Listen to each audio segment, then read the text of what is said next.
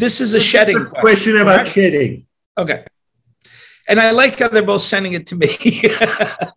so, so um, I don't know if I'm alone in this group, but I I, I do feel that uh, shedding is a clinical phenomenon. I, I've been pretty satisfied uh, being involved and talking to a number of folks who have gotten symptoms after ex- close physical exposure to someone generally recently vac- vaccinated, but not always. The thing that I can't figure out is why it's not more common. I think it is some people uh, who are capable of shedding to those around. I don't think it's everybody.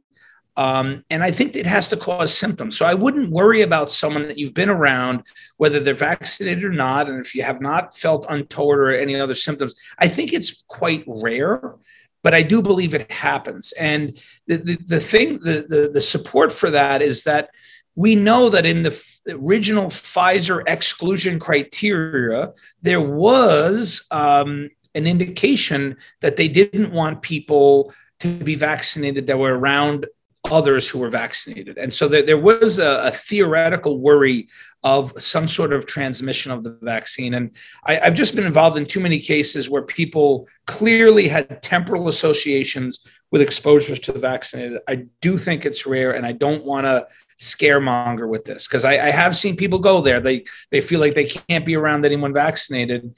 Um, and I haven't seen anyone get terribly sick, although they have had um, you know, non-ignorable symptoms. Um, yeah, I, I don't know, Peter. Peter, have you had experience with this? You know, for a while I was chief of cardiology at the University of Missouri, and that's the show me state. So I said, listen, for shedding, I want somebody to show me. And the one thing I've seen that I've been shown is there was a young guy, he got the vax, girlfriend didn't, and they're young, and they did have, you know, contact of the closest type.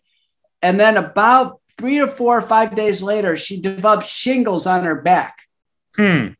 And it's like, you know, when do you see that in a young person in their 30s? You just you don't, don't, healthy person. You just don't see it. And it was so t- t- that's the only thing I've seen. I've heard a litany of other things, um, uh, uh, including you know changes in men- menstruation. I, that's what I've seen the most. I've seen that the most is that I, women have complained about exposures and then had to start and and what i found most credible is that the women that i uh, talked to they they found it so abnormal because they had been so regular for so many right. years right